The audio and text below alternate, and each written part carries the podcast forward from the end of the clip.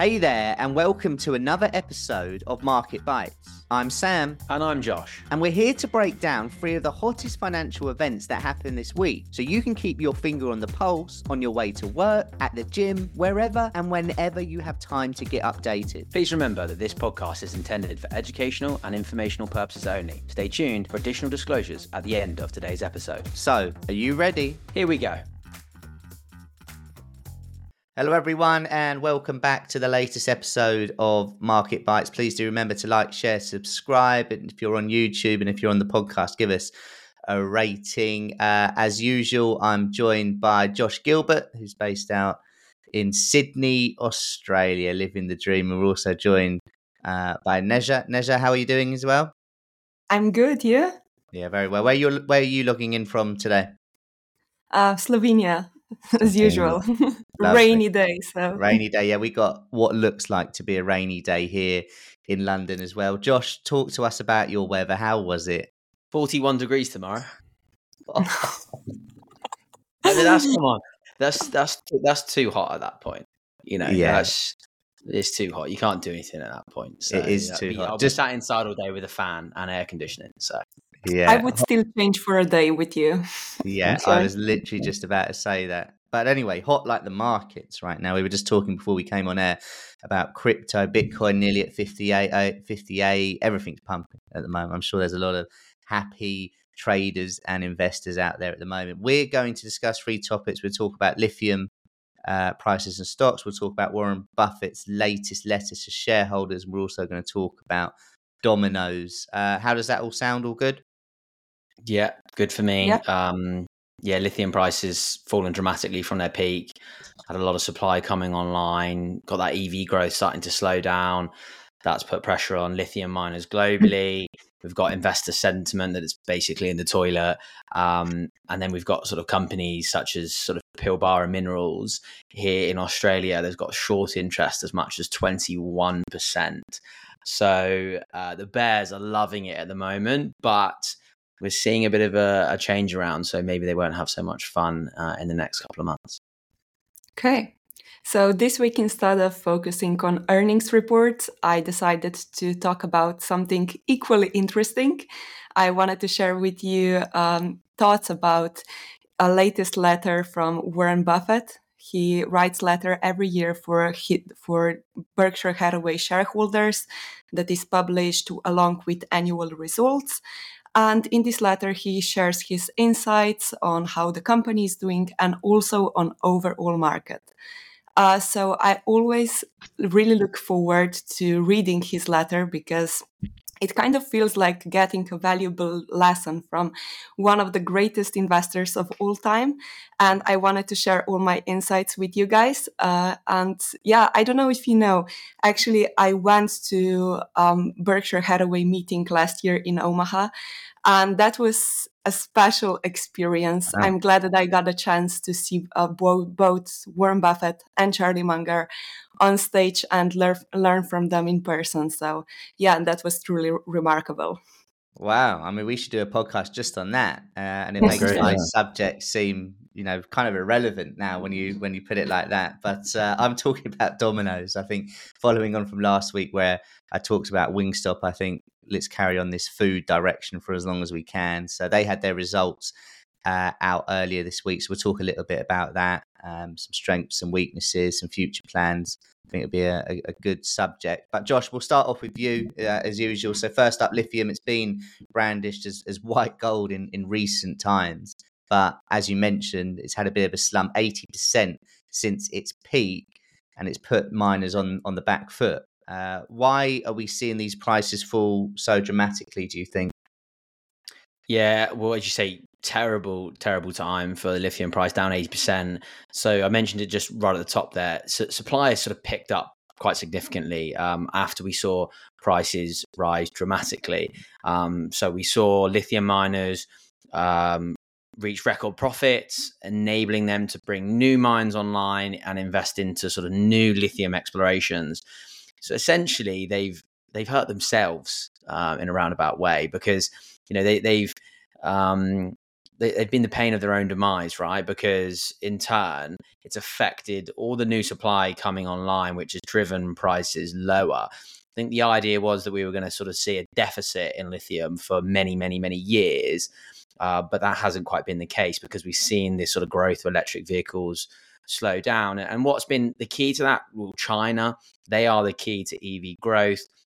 We saw BYD at the start of this year overtake Tesla as um, sort of the best selling electric vehicle manufacturer. Uh, and they are sort of evident uh, everywhere you go in um, China. They, they make the taxis, they make the buses, they do everything. And they're, you know, and, and China at the moment is in a real bad period of deflation, a sustained period of deflation, meaning consumers don't want to spend any money. They definitely don't want to be spending money on an electric vehicle. Uh, and that's even more apparent because subsidies to buy electric vehicles in the regions have been pulled as well. So, put all that together, you see a big drop in um, growth. We, we basically were around 200% growth in previous years gone by. And this year, it's meant to be at 30%, which is still pretty significant, but again, a big, big change. The good news in that in that part is that EV makers such as Tesla and, and BYD, um, whose costs to create these batteries have at the same time fallen dramatically because we've seen lithium prices drop. So the the beauty is that EV manufacturers should then be able to lower prices, which should stimulate further growth, uh, which then should see more EVs being sold, which may again drive lithium prices higher in the future. Um, the issue lies, as I say, though, with more supply coming online uh, and just bottom line EV battery demand just not keeping pace for the time being. So, in terms of stock prices, the last 12 months have been really painful for those miners in Australia. We've got names such as Sayona Mining down 82%, Core Lithium down 76%, uh, Piedmont Lithium down 78%. So, again, really, really poor performance.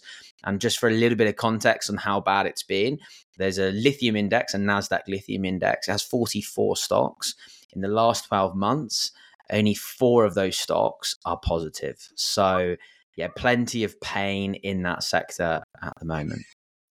Okay, even though there there's been a huge sell-off and demand has lowered, as you as you said, do you think that there is an opportunity in in these stocks because they're in such low levels? Yeah, and I think look in the short term, there is going to be sort of maybe some further challenges for these sort of lithium miners to sort of face because you know lower prices means that it impacts you know the ability to to raise capital. You've still got inflation and it, higher interest rates that obviously you're going to really eat into to sort of margins as well and that's going to uh, stop uh, those companies from initiating new projects and they want to sort of bring in more production to start, try and offset what is lower prices. But with prices so low and you know ultimately trying to get through what is the lithium winter um, is really difficult. And, and I think that is the point. It's how these businesses navigate this period.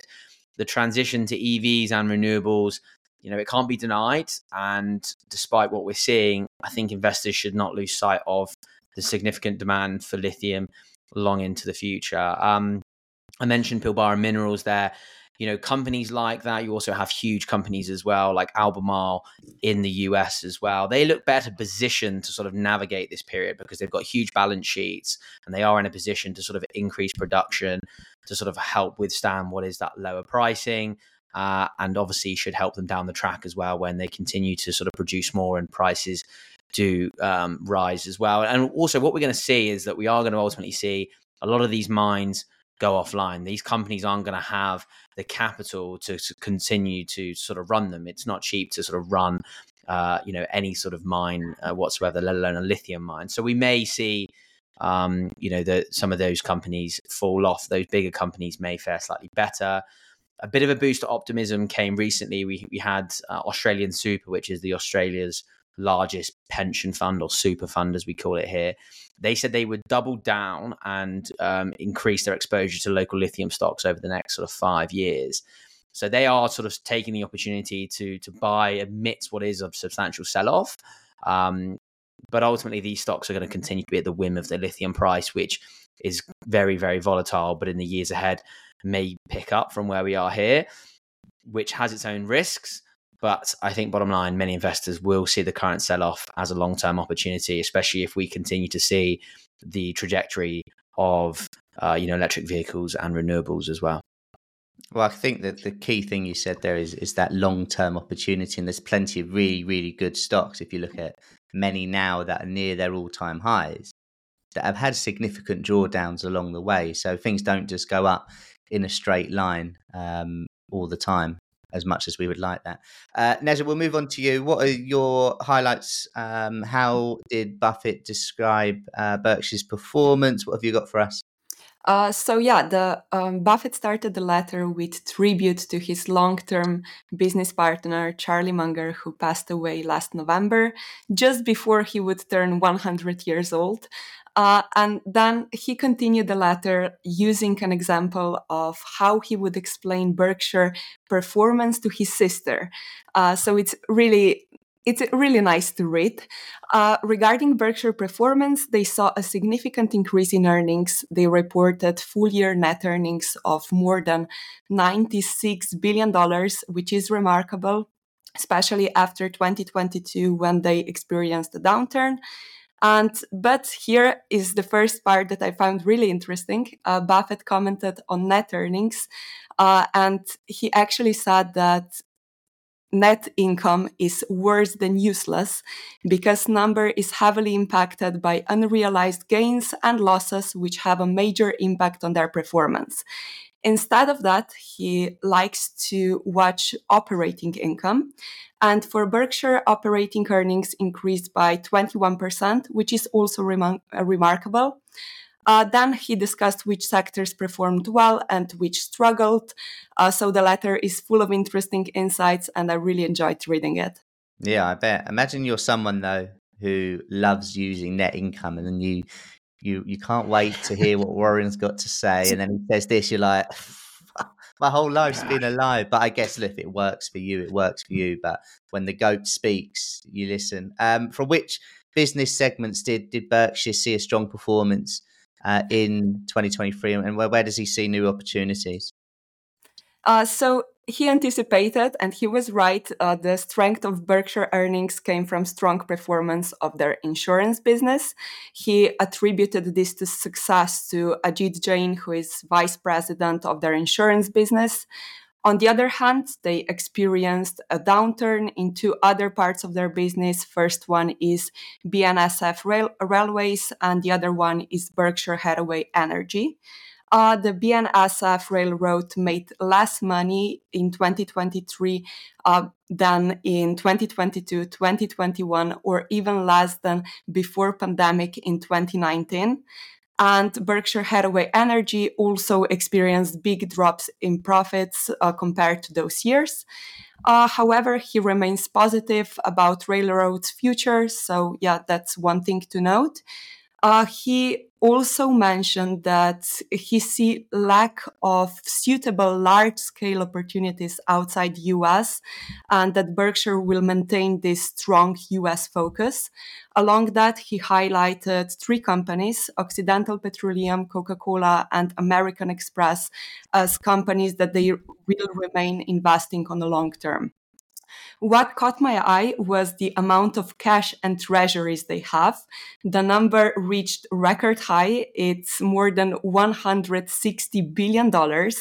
And he explained the reason behind it. He said that they, um, in case that market faces a downturn, they want to be prepared. He is not anticipating any market crash, but he's just advising us to stay cautious because market is really uncertain. Thank you, Warren. I'm glad we're not expecting a, a crash. That would have put all of our, uh, our, our, our optimism into the toilet there. So thank you for not expecting that. Um, there's a first question from me. You went to Omaha. Um, was it purely for Warren Buffett's um, meeting, or were you going there anyway? No, actually, me and a few friends we wanted to go because uh, I mean, they they were both old. Warren Buffett is mm. 90, uh, 93 years old. And uh, as I said, Charlie Munger would be 100 years old this year. So I wanted to take an opportunity and go there to see how, how it is. And it is worth it because I mean, the atmosphere at the arena is amazing and all those people just talking about investing, listening to them, it's, yeah, it's worth visiting. Yeah, wow. I think I might have to be on that, Sam. I think we might have to uh, make Live market podcast. bites. Yeah, we might have to make a market bites. You know, you know, whoever those people behind the podcast, if you're listening to this, which you should yeah. be, all three of us would like a trip to Omaha. Neža says it's worth it. Um, going back to his investments, which is the reason we were discussing it, you mentioned there the likes of Occidental Petroleum, Coca Cola, etc. What were some of the notable investments that Berkshire made in 2023? Uh, and what were the company's intentions with those investments? So, firstly, they invested a lot in Occidental Petroleum. This is the gas, uh, gas and oil company that I mentioned earlier. Now they hold almost 28% of whole company, and Buffett said that they are planning to keep these shares for a very long time. However, they don't want to take over the whole company. Besides that, they also invested in five really well known and respected Japanese companies. And they are known for making decisions that are good for shareholders. Uh, they are buying back their shares wisely. They have reasonable, reasonable dividends and conservative compensations for their CEOs and these invest uh, these investments might might open uh, doors for Berkshire from some global business with them. They are well respected, well known, and they bought around 8%, uh, 9% of each of these companies. And they agreed that they, their stake won't increase above 9.9%.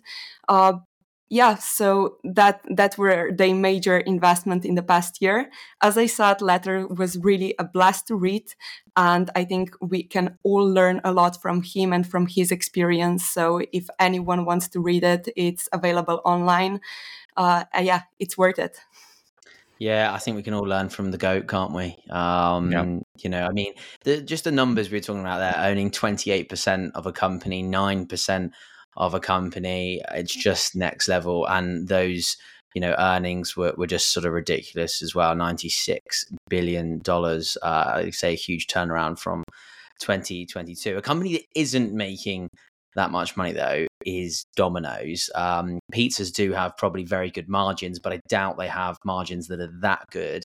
They reported earnings on Monday. Sam, market did like it. Uh, what were the key takeaways? Did they make ninety six billion dollars? Is that why the market liked it? Key takeaways, nice pun. Um, no, they didn't quite make ninety six billion uh, dollars, uh, but they reported earnings on on Monday before the market opens, and I have to say I prefer that to be honest, rather than just after the market closes and then. Uh, you know, here in the UK, it's yeah, it's nine p.m., ten p.m., and it doesn't feel as, as right as something coming out at ten thirty or eleven in the morning, and then you've got the rest of the day for the reaction to take place. But who am I to complain uh, about it? Yeah, investors overall, I would would say happy enough. We actually did gap up uh, just before the open, then we came back a little bit. But we were still trading um, to have a quick look right now at the chart, you know, the highest we were since February 2022. Uh, and actually, I did mention um, at the beginning of the podcast, as when you were talking about lithium prices, how you know really, really good stocks near their all-time highs have had periods of significant downturn. And I tweeted this yesterday.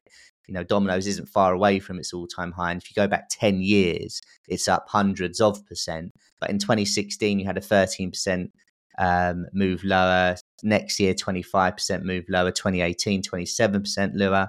2020, 25%. 2021, minus 16%. 2021, minus 49%. 2022, minus 29%. And, even last year, you had a minus 18% move lower. And it's near now all time highs. It's up hundreds of percent. So it does show if you believe in a company and you've got the view to stay long term do stay long term and do believe in it you know i think people can sometimes get spooked when the market does move you know 20% lower and of which they're just over and this was very quick look at the chart they're probably more than this one two three four five moves more than 20% down one nearly at 50% so does go to show that you know if you are patient and you believe in a company it can uh, can reap the rewards. Uh, overall, pretty robust quarter four performance. Retail, global retail sales are up 4.9% in quarter four and 5.4% for the fiscal 2023 year. Uh, and when you exclude foreign currency impact, uh, the company's strategic hungry for more approach, which emphasize, emphasizes sales, store count, and profits, contributed to this, this success. And their CEO, Russell Weiner, uh, highlighted positive US transactions and same store sales growth as key drivers of momentum. We talked about it on the podcast last week about the restaurant in, industry in, in general, super competitive. And when you're at the top or near the top, uh, sometimes the only way is down. And so, to please investors, Domino's are going to keep having to progress and uh, and push on. They demonstrated strong financial management, increasing income operations by 3.4% in quarter four and 6.7% for the fiscal 2023. Uh, 711 net new stores excluding Russia market closure. So that's not too bad there. And an increase in the dividend 25% to $1.51 per share. All pretty po- positive. The, the modest revenue increase, I guess, might worry investors a touch, but we've been heading in the right direction. We have obviously seen increased labor costs and a decline in US franchise revenue. So, overall, I think investors are going to be relatively happy, certainly long term anyway. So, that's the second week in, in a row that you are talking about restaurants. so, and you mentioned how competitive is this business, and if you, um, if you not if you're not improving, you can easily be left behind. And what do you think are the areas Domino's needs to focus on to improve going forward? Yeah, I, I'm I'm showing myself as a bit of a foodie here. Um, I do love a Domino's. Uh, What's your order then, Sam? Well, I have it way too often. I'm a, I'm a Texas barbecue man. I'm a chicken yeah, strippers. I'm a garlic bread, and I have it way, way too often. Um, maybe I need to start yeah, talking about. it doesn't taste the same out here. Doesn't taste the same out here, mate. Oh, really? Nah, it's. I'll tell you two things. Domino's is ridiculously cheaper in Australia than it is in the UK, yeah, but it doesn't taste anywhere really? near as good. Mm. I can't okay. even compare. We don't have it. yes, they have nothing in Slovenia. No, nothing. No, no wing no, no nothing. Yeah, yeah. Well, there, there's there's twenty and a half thousand locations across more than 90 markets, but there isn't one in Slovenia, and the ones in Australia don't produce the results that they do in the UK. But they do have a uh, a diversified sort of revenue stream, and, and you you got revenue uh, from royalties and fees from franchise and sales from company owned stores, supply chain operations. I mean, if we go back a couple of years, they generated a staggering 17.7 billion in system sales, and really sort of is is the main force in that global pizza market. Uh, nearly all the stores are independently owned. I think it's like ninety nine percent or something like that. Uh, and this model really does deliver strong returns for them and consistent cash flow for the company through those uh, royalty payments, supply chain revenues, and it's supported by the brands. Enduring commitment to value, convenience, and quality for what is now nearly you know 60 years or over 60 years i should say. In terms of how they push on and, and keep investors engaged they're going to want to see uh, i guess domino's add locations strategically in the right areas. They want to see continued focus on digital innovation too. They just recently in the uk anyway i think the us was last year they launched a partnership with with uber eats um, so that seems to be going well in in the UK. I think it's only the last few weeks they've started to do that. So I guess from an investor standpoint, you want to see them doing these things. You want to see how that goes and hopefully reaps the rewards. Uh, also, it, it's maybe a bit underrated for for companies, but you know how they improve their brand and customer loyalty. You know the company's efforts from a Domino's point of view. They had a hundred million dollar campaign for Domino's Village at St Jude's, which I guess demonstrates a bit of a dedication to social responsibility that resonates with consumers and can really differentiate the, the brand in a competitive market. That's another you know useful thing brand loyalty that then leads obviously to uh, people going back to domino's more and more and more like myself uh, potential risks uh, and i guess there's a lot of companies that fall within this category, but you've got the rising labour cost, and certainly for a company like Domino's, if the minimum wage starts to increase, that's going to hit their bottom line. Uh, they're also very reliant on the US. And of course, with food, it's a volatile uh, industry in terms of food prices. So that's something to consider. Uh, the QSR, the quick service restaurant pizza category, is super competitive. Uh, so they really do need to stay on top of things. But at the moment, as I said, I think it looks okay.